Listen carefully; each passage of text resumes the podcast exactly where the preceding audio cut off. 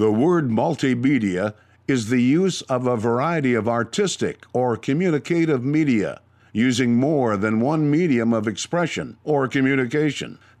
Cafe is a type of establishment that serves coffee and is known as a place where information can be exchanged. The following is the audio version of the Multimedia Cafe.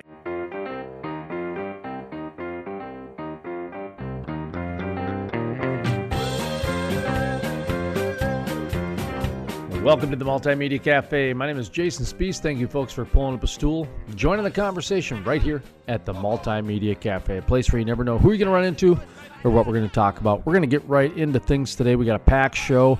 Joey Brown with the Permian Basin hiring events. Just a minute to talk about their big Bakken hiring event coming up May 30th in Williston, North Dakota. Then we're going to talk with Robert DePalma, paleontologist, describes the meteor impact 66 million years ago that generated a tsunami like wave in the inland sea that killed the fish and the mammals and insects and dinosaurs. And anyway, big news in the world of science. It's like a big, big deal. It was all over the news last week. Uh, we talked to the paleontologist who actually made that big finding. Uh, talks about the death scene within an hour of impact at the unprecedented fossil site up in North Dakota. And then we talk with Terry Etam, energy writer with the BOE report and the author of The End of the Fossil Fuel Insanity. All that and much, much more on today's episode of the Multimedia Cafe. My name is Jason Spiess, and this is the Multimedia Cafe. Jason Spiess, the most trusted voice in the Bakken. I totally agree with you. And the word that you brought into this is fact. You tell the facts and then you let people make up their own minds. You want someone who's competent. You don't want to get a bunch of rookies. Love listening to Jason Spiess on the radio, and if I miss him there, I catch him online. Let's bring in Jason Spiess, who is a multimedia journalist in North Dakota. Um, Jason, what's your thought on this? No one does an interview like Jason Spiess. Kevin Black with Credence Energy Services. Perfect. All right. Thank you for joining us here today. We got Kevin Black with us, president of Credence Energy. You're still the president, aren't you, or did they move you to some other role? They haven't bumped me yet. Okay, well, you know, a lot of times the president's the you know dishwasher and bottle cleaner. So, um, we so, kind of wear we wear a lot of hats. So speaking of that, wearing a lot of hats, uh, you guys are expanding into Texas, and you're also hiring in the Bakken. That's got to be some really good news coming into 2019. Yeah, we're really excited. 2019 has kicked off at a pretty fast pace, especially now that the weather has uh, gotten out of the, the negatives, which is I'm sure everybody's happy about that. But yeah, we've expanded to the Permian. We're we're certainly thrilled to be down there. But uh, back home here in the Bakken, uh, we're as busy as ever, and we are. We're looking to grow our team right now, and so we're looking for some great candidates who are are interested in you know working hard and being a team player and um, we're looking to bring those types of folks here on on the Credence team. Let's talk about your hires a little bit. Uh, specifically, do you know kind of what what you guys are looking for in terms of is it an office manager, is it a field operator? Just talk to me a little bit about the duties, responsibilities, and you know, just basically go ahead and say, say what what do they call that? I haven't a resume. What's a reverse resume? A want ad. There you go. Do a want ad for us. You bet. Well, we're looking for highly motivated uh, men and women who, uh, who, if they have experience in the oil field, that's really great. Uh, but it's not actually required. Um, specifically, though, this job is going to be we're looking for delivery drivers and what we call treater truck drivers, very similar to um, uh, like a hot oil uh, driver position. Um, we're also looking for service technicians, and these all these roles are really field based roles. So uh, we're looking for individuals who enjoy working outside, um, uh, people who are again highly motivated. Um, we are we are willing to train people who are willing to learn, um, and probably more important than any credential or degree is, is just a positive attitude and willing to be part of a team and contribute to a team. And those are the types of people we want at Credence anytime I hear hot oil driver, I automatically think of uh, CDL licenses and special yes. things like that. Um, talk to me about these jobs and if any of these special requirements are needed, and if you guys are hiring of ones that don't. It sounds like you guys are willing to train, so it's it's some flexibility, huh? That's right, and thanks for that question, Jason. Um, these positions will require uh, a CDL. Uh, we would prefer a Class A, but um, there are positions that uh, a Class C or B will work. Um, again, if you don't have those credentials, we are willing to train and put you through those programs and help you get your CDL. Um, and you also have to be able to get your hazmat as well and uh, have a clean driving record. So, clean driving record um, gets you the, the CDL. Um, and if you have it, that's even better already. Are there any other positions you guys are hiring for right now, or is it just pretty much those ones that you're looking for? Right now, we're mainly looking for the professional driving positions. And how about down in the Permian? You mentioned expansion. Uh, are you guys just opening up an office down there? Are you already down there? Talk to me about the move. Yeah, so we uh, we have a facility and a yard down in Texas. Um, we have a team set up uh, down there, so uh, we're really just uh, dipping our toe in the water, so to speak. But we anticipate things to get off to a quick start down there as well. Well, for those folks in Texas that might not be familiar with you and perhaps are listening via the technological wave of the internet, or maybe they're driving up in the five state radio region that we have. But uh, talk to us a little bit about your services, what you do, what kind of customers that you guys are looking for. Uh, give yourself a little bit of an introduction for those Texas folks who may not know you.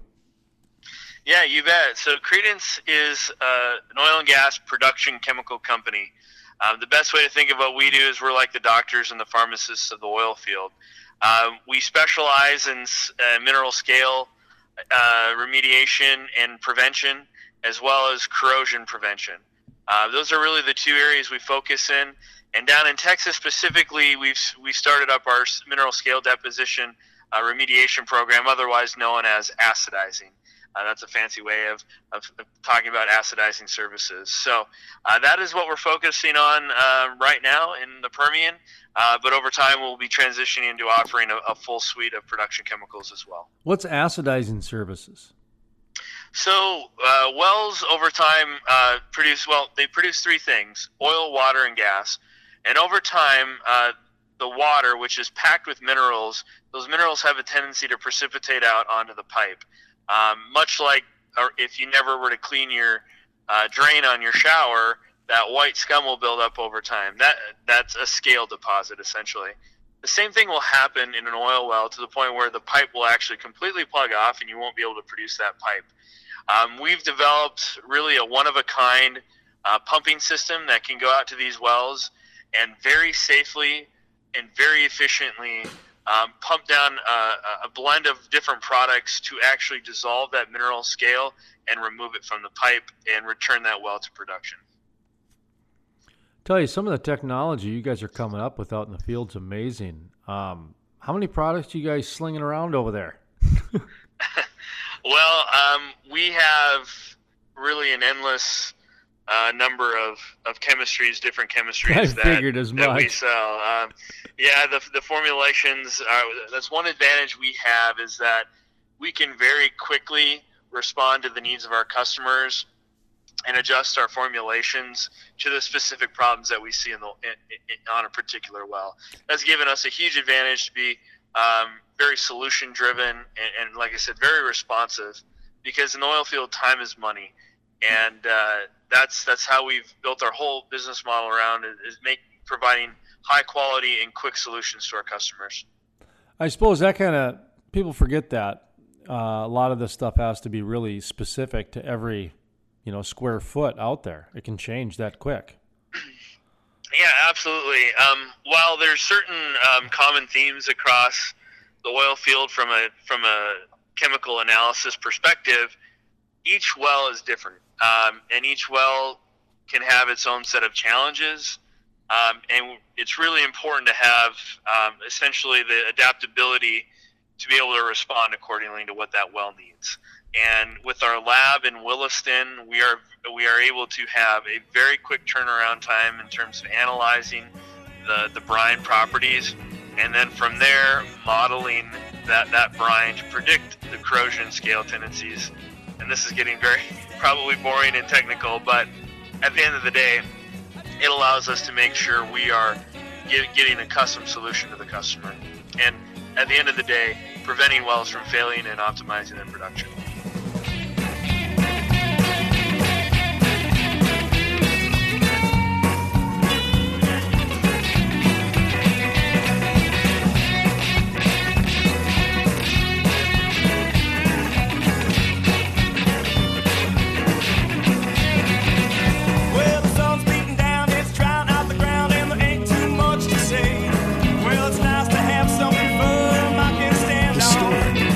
First full conversion refinery to be built in the U.S. in over 40 years.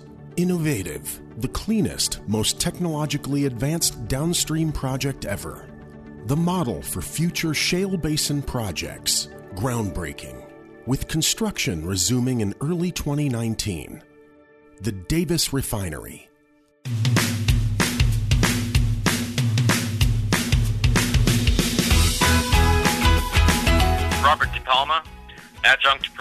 Geosciences FAU, Florida.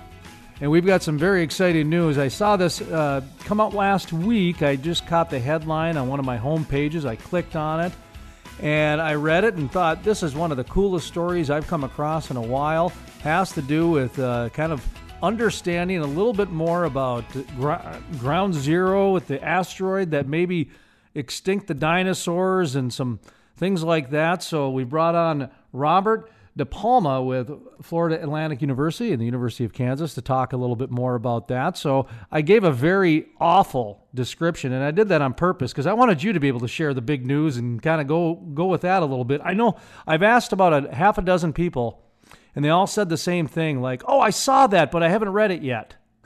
so anyway, that's where we're at with it. But what, describe this uh, this big finding that you guys have discovered up there in North Dakota.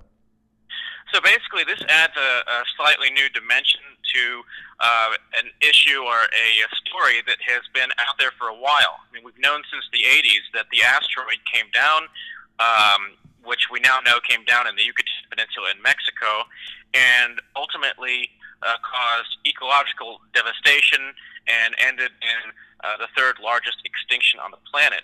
Um, that's all good long term stuff, but uh, the details of what happened right after impact were not as well known because the geologic record doesn't preserve things on that fine of a time scale of you know minutes to hours.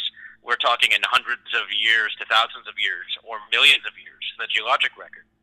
So the interesting part about this site is that we have evidence for a massive surge of water which inundated a paleo river valley and essentially within the period of a couple of hours at maximum uh, deposited a massive amount of dead animals plants and sediment which essentially records the very first two hours after impact in the geologic equivalent of high speed film. So we're able to see what happened in those moments after impact. Uh, the other interesting part about this is that based on the data that we have, uh, the most likely trigger for that surge of water were seismic waves from the impact site itself, because our data indicates that those seismic waves would have arrived at the site of deposition right around the same time as all of the incoming debris from the asteroid, which we found embedded in our deposits. So that's a very intriguing thing, yeah. that coupling between seismic shaking and this sort of thing. So we're talking about North Dakota's Hell Creek Formation as the right. place where the fossils and, and that sort of thing ended up, correct? That's correct. Now, the point of impact is up in Canada, right? Uh, the point of impact is the Yucatan Peninsula in Mexico. Oh, geez. So that's that's about three thousand kilometers to the south. Oh my word! So that's that's way down south. So this is water from there. Did you say, or talk to me about how how, no, how that impacted? I, I got lost somewhere along the line yeah. there. You know, here's the interesting part about it. The thing that travels fast in this uh, scenario is uh, the the coupling of the seismic waves. That is what is traveling fast. The seismic waves will arrive within minutes from the impact site, but the water is essentially already there. Whatever water is already in your study region, if that body of water is of the right dimensions, then those seismic waves could excite that to uh, into a seiche formation, which is like a tsunami. It's like the bathtub water sloshing back and forth in one big wave. That's essentially what it does on a larger scale. So that would happen within minutes after impact. And by that extension, if those seismic waves encountered a body of water of the right dimensions almost anywhere from impact, on the other side of the world, for example, if that body of water was the right dimensions, it could have experienced the same thing within minutes after impact, before all the other bad things happened. So we're looking at the very first thing that could have affected all these little dotted ecologies right after impact. It's a phenomenal thing. We've got a snapshot into that moment in time. So, two questions that pop into my head right away are one, is there animals that came from outside that Hell Creek formation in North Dakota? Like, was the wave so big that it, you know, brought ones up from Kansas? Well, technically speaking, um, because the inundation waves did appear to probably come from a marine environment, uh, we do have a number of marine organisms uh, that washed in there with everything else. And none of those marine organisms are from the Hell Creek Formation. They're from the seaway that used to be there. So all of those are anomalous and very interesting. And so that kind of thing, did he help dispel some some myths, or did that that type of information did that help satisfy any questions of you know what's this troglobite doing here? This shouldn't be here. Did that that anything right. like that happen? Uh, yeah, it also provides a sample of what was in the seaway at that time because the interesting thing is because of erosion and glaciation and such, um, there's no geologic record of the seaway from that time period. So literally anything from the ocean that we have in this site is probably one of the best examples we've got of what existed in the seaway at the very end of the Cretaceous. Um, in addition, here's the cool part because we basically have high resolution film in geologic terms of this moment in prehistory and how it would have affected uh, the animals and ecologies. Um, that's a better way for us to understand in greater detail how that impact affected the world's creatures and what is out there. And by extension, that helps us to understand how our current world could possibly deal with uh, a, a similar sort of disaster. So it really ties into modern day.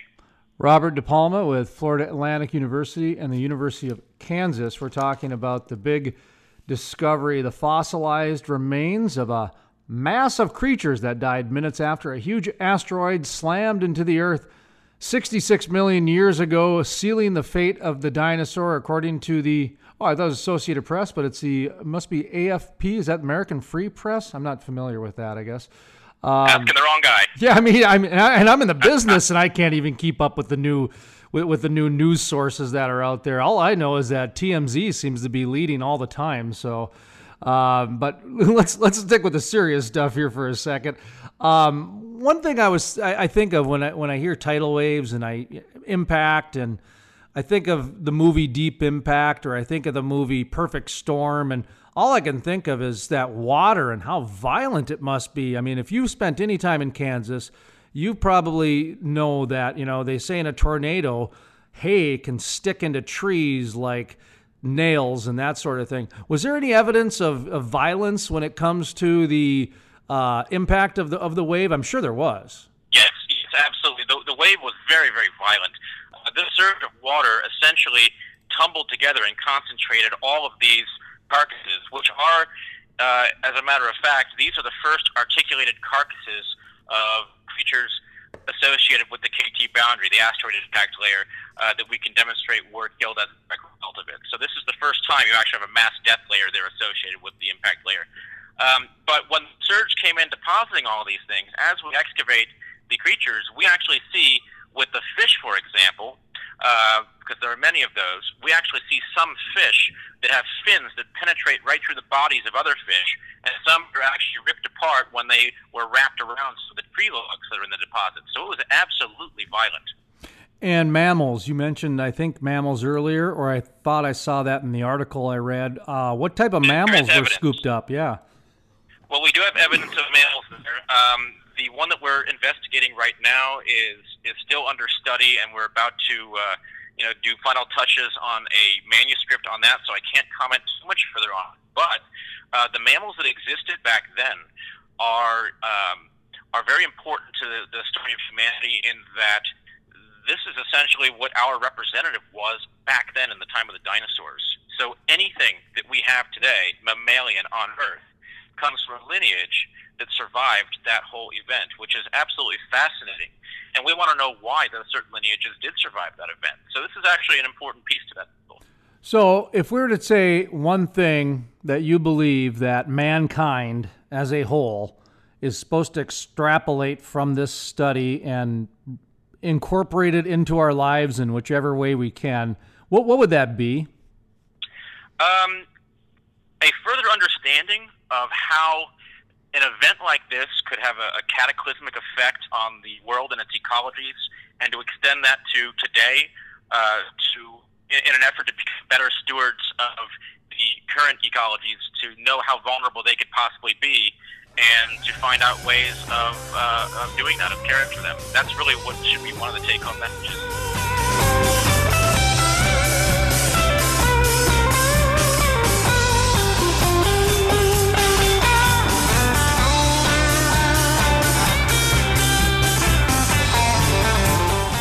Historic the first full conversion refinery to be built in the U.S. in over 40 years. Innovative, the cleanest, most technologically advanced downstream project ever. The model for future shale basin projects. Groundbreaking, with construction resuming in early 2019. The Davis Refinery. Jason Spiess, the most trusted voice in the Bakken. I totally agree with you, and the word that you brought into this is fact. You tell the facts, and then you let people make up their own minds. You want someone who's competent. You don't want to get a bunch of rookies. Love listening to Jason Spiess on the radio, and if I miss him there, I catch him online. Let's bring in Jason Spiess, who is a multimedia journalist in North Dakota. Um, Jason, what's your thought on this? No one does an interview like Jason Spiess.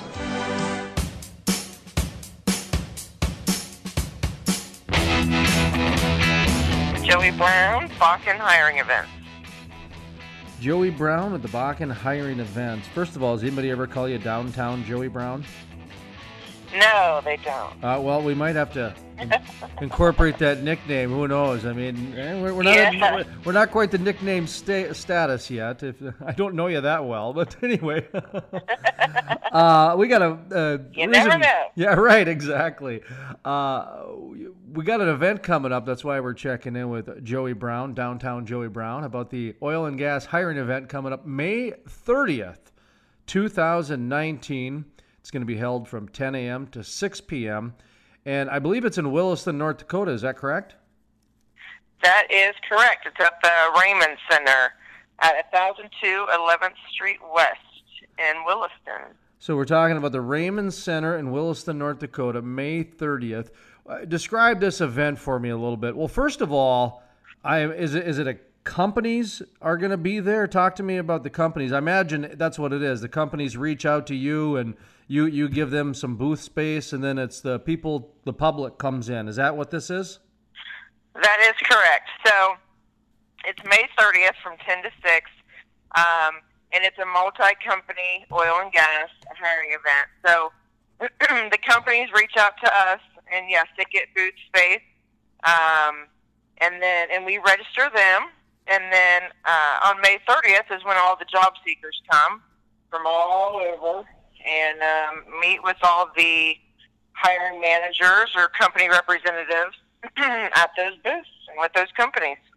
Usually, companies that are looking for hirees have a pretty good success rate at these in the past. Um, I, I don't know if you follow your numbers or track your numbers, but my guess is is that, that you guys are doing these in multiple shale plays like you you are. The companies are having very good success finding employees. That is correct. So um, our oil and gas events bring anywhere, you know, bring several thousand um, job seekers to the event. So most companies can fill um, all of their all of their needs for the positions that they have available. Several thousand people. I was going to ask you uh, what type of attendance you see at these things, and I, I know a lot of times it's might not be let's say you get 3,000 people there. It might not be all 3,000 people looking for jobs. It might be, you know, some supportive spouses or maybe, you know, somebody to go with that's an aunt and uncle. But the thing that I like about those people, they go out and tell 15 of their family, friends, and everything else about the job. Those are the ones who seem to be the best word of mouth advertisers. It's not the ones looking for the job, it's the one that's helping the person find the job. Does that make sense? Yeah, it does, and that is true. Um, we have, you know, people that that come um, with the job seekers, and um, you know, they've they've told, you know, 50, 60 people in their family, you know, and um, sometimes the people who accompany the job seekers also find employment while they're there, even though they weren't necessarily looking when they came. But um, but for the most part, the majority of people who come to the events um, are looking, you know. Hey, I just I, I, did that last weekend without even knowing it. I, I dropped my son and his friends off at the mall. I went to the food court for a little bit, got a coffee, hung out, ended up buying buying a shirt. You know, I mean, I wasn't planning on buying anything, but I got bored, walked around. You know, caught my interest, impulse buy. You're right. There are people. There, there's impulse job movers without a doubt, you know, because a lot of people are always dreaming about you know something else. And uh, so we're exactly. we, we've got a few months so i imagine you guys are still accepting companies and looking for companies to to, to be a part of this end of may event. So we're talking may 30th so uh, how can companies be a part of this event? You're not past deadline yet are you no. So we we just opened up um, the company registration for the event, um, and they can give us a call at 701 369 3330 to register. Um, they can also go onto our website um, for additional contact information, which is um, BakkenHiringEvents.com, and they can get additional information there. Um, so, you know, with our events, we do make it very easy for the companies to um, register. We also make it very easy for them to um, hire on the spot at the event if they choose to. Um, we do have um, interview booths set up around the, the event. We um, have a drug testing company on site at the event. Um, just different things like that so that companies who do want to hire, you know, right there, right then and there, um, they can they can do that. Do you have a, a, limit, or do you have specific categories, or just talk to me about some of the companies involved? You mentioned drug testing, so I was going to ask actually ask you about drug testing companies, but you kind of mentioned that's going to be there. So, uh, talk to me about maybe some of the other companies that you guys have had in the past at some of your events, or do you guys have a cap, like you only accept a certain amount or anything like that? Just talk to me a little bit about the logistics and, and company history. Right. So with the oil and gas hiring events, um, it's really any company, um, you know, who who work in the oil and gas industry. So it can be uh, support companies, it can be um, exploration companies. I mean, it, it can be any type of company within the oil and gas industry um, that are welcome to to this event. Um, now, with the oil and gas hiring events, you know, um, obviously we don't really have you know food service, retail, those type of companies there, but um, any company that's this is, that works within the oil and gas industry is um, that's who who come to these events. Sure. Okay. Because oil and gas hiring events. So there we go. Um, yeah. right. Right. Right. Keep it simple. Stupid. Right. this lousy host asks too many questions. Uh, how, how, about how about the people that maybe have done it for the first time? You know, I'm sure you get repeat people that come back, but uh, right. What should they expect? I mean, is this something where they need a full-on, you know, trade show booth display? Does a cardboard, bo- you know, table, a card table work if that's even a thing anymore? Do you guys provide all the different things? Just how about some of that stuff? Because I'm sure there's, you know, there's some companies out there that would like to do something like this, but they, you know, they're growing for the first time and they don't know what to do, and so they're trying, you know, they're trying to watch every single penny and this and that, and so. Um, how about you know talk to me about that a little bit? If somebody's here for the first time, what's the expectations from that side of it? Right. So at the event, um, when you reserve a booth with your registration, you the tables, the chairs that that that's included. Um, the pipe and draping that go around the booth is included. Um, we also can provide linen table covers if you need that for your for your tables, um, and then they can just bring um, really just a banner or um, obviously applications. You know, some companies bring candy or um, you know water bottles or anything with their company logo on it. You know, companies bring that too.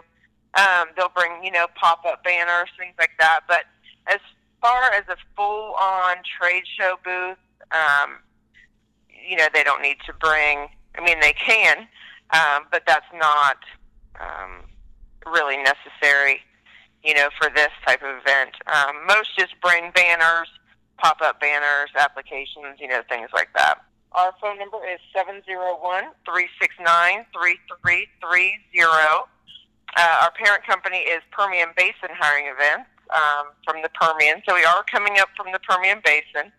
Um, and we are going to, we, we do a lot of the oil and gas events in the Permian with great success.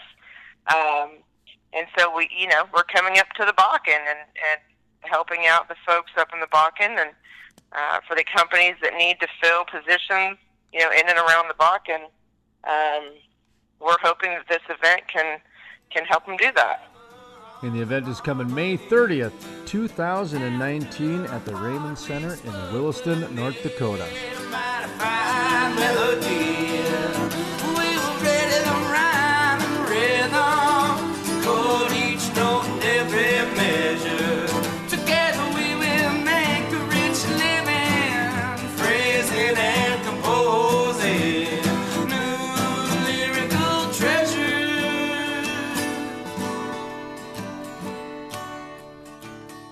Historic.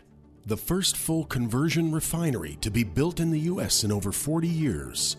Innovative. The cleanest, most technologically advanced downstream project ever. The model for future shale basin projects. Groundbreaking. With construction resuming in early 2019.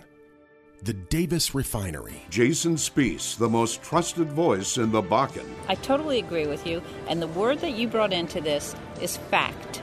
You tell the facts, and then you let people make up their own minds. You want someone who's competent. You don't want to get a bunch of rookies. Love listening to Jason Spiess on the radio, and if I miss him there, I catch him online. Let's bring in Jason Spiess, who is a multimedia journalist in North Dakota. Um, Jason, what's your thought on this? No one does an interview like Jason Spiess.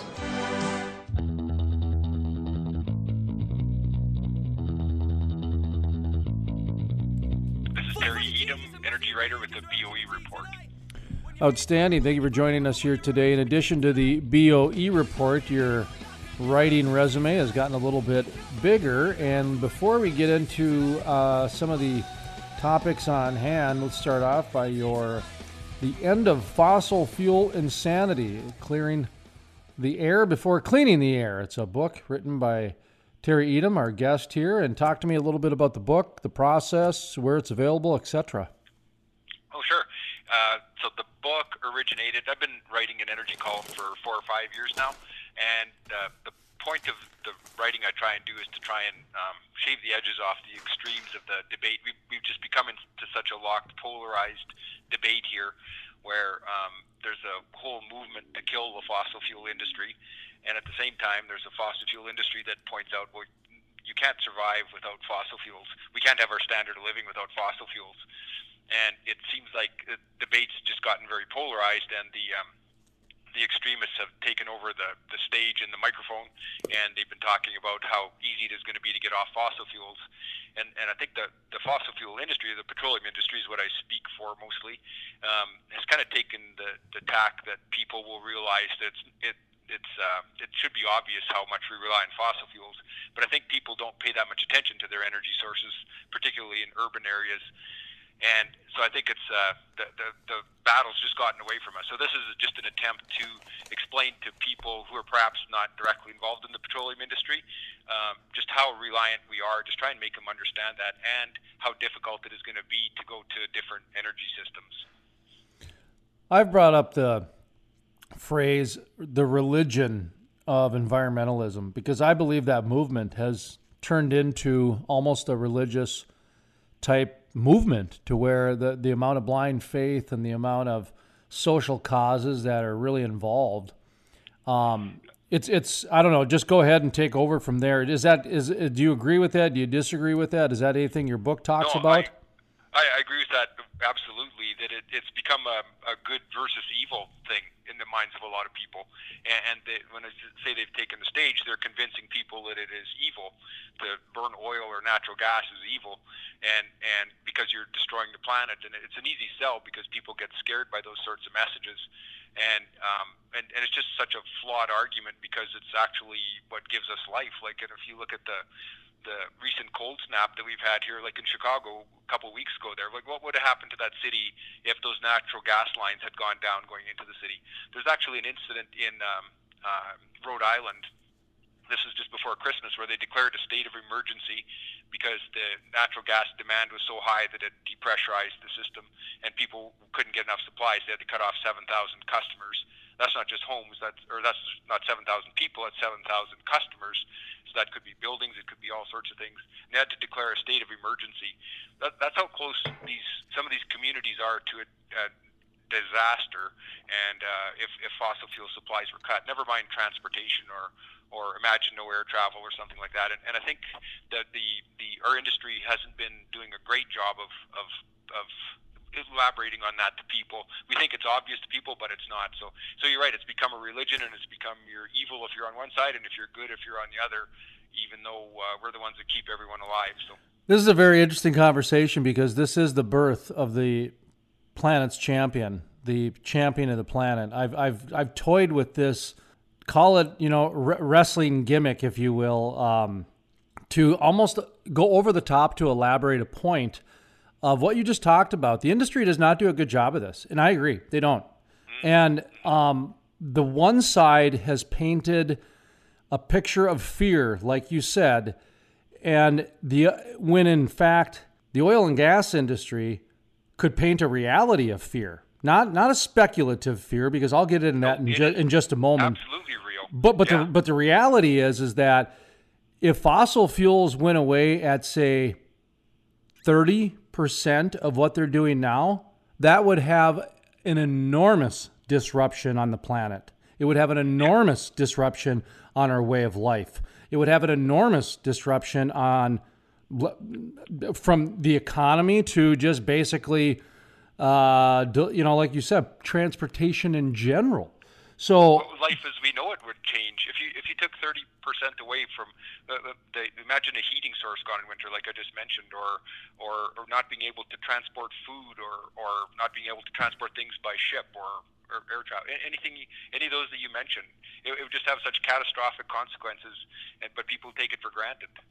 I you know, see the oil and gas industry really being the only proactive people in this. How's that for irony? it is. It is, and, and they would absolutely be open to it. And even the a lot of the the um, the petroleum people I talked to downtown here, and I talked to a lot of them in in the heart of Canada's in, petroleum business here. Like a lot of them will even say there there is a, a date when we won't rely on fossil fuels as much. We we agree with them on that. It's just that it's not in 10 years. It's going to be in 40 or 50 years, and it's going to be really, really hard to get there. And we really need to think about it and have a roadmap how to get there, rather than just saying, "Well, we have to stop it now," uh, because there's no thought that goes into that. And that's the you're right. I think the, the some of the examples you gave there are, are the place to start. You go for the low hanging fruit. Like why why, do, why aren't we tackling those things first? And I use an example in the book there. I don't I don't know what it's like in your state, but here we have a deposit on on soda cans and, and beer cans and stuff. You return them, you get your deposit back. Well, why don't we have that on everything? Why don't you have it on a Starbucks cup? And why don't you have it as a two dollar deposit? Would you think any of those will get thrown in the garbage if you have to pay a two dollar deposit on a cup? Like it's. Uh, we, we just need to incentivize people to act in a, a different way so that they stop wasting things. No, I agree completely. Uh, Terry Etam with us. He's an energy reporter for the BOE Report, energy writer for the BOE Report. And we say writer because he also write, wrote a book called The End of Fossil Fuel Insanity Clearing the Air Before Cleaning the Air. And we're kind of using that as our, our thesis, talking about some of the issues actually in oil and gas that are going on, whether it be from a PR standpoint or whether it be from a, a the religion of environmentalism or just the whole uh, misinformation that seems to be out there on, on a regular basis. The one that I like to uh, talk to these activists about who want to get rid of fossil fuels tomorrow. Um, when it comes to like cars, you know, they, they like to talk about electric cars. They like to talk about wind energy. They like to talk about solar energy.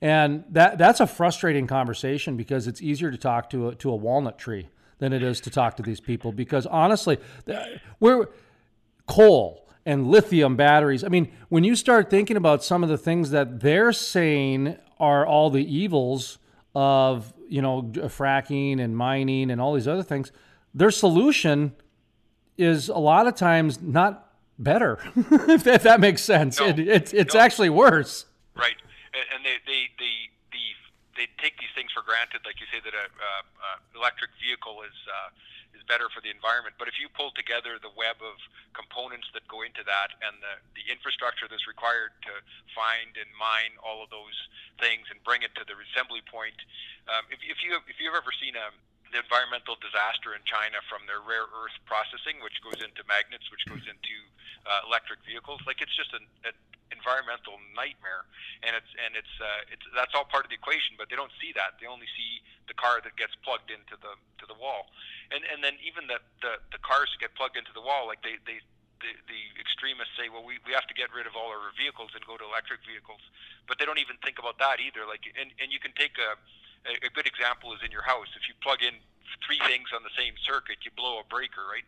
Well, what happens if, a, if an apartment building plugs in 100 Teslas at once?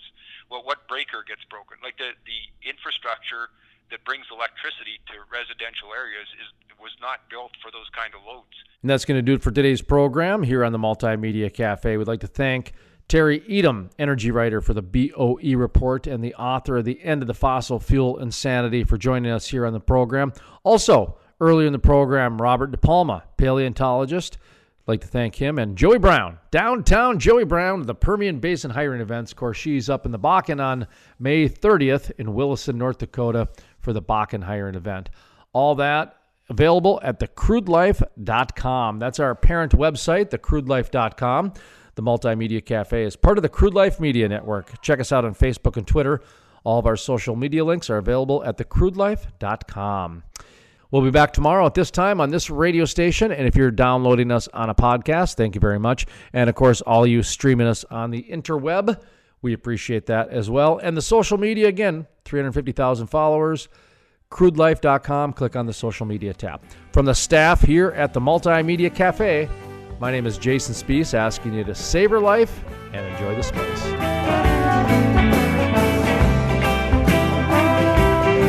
Historic. The first full conversion refinery to be built in the U.S. in over 40 years. Innovative. The cleanest, most technologically advanced downstream project ever the model for future shale basin projects, groundbreaking. With construction resuming in early 2019, the Davis Refinery. Jason Spiess, the most trusted voice in the Bakken. I totally agree with you, and the word that you brought into this is fact.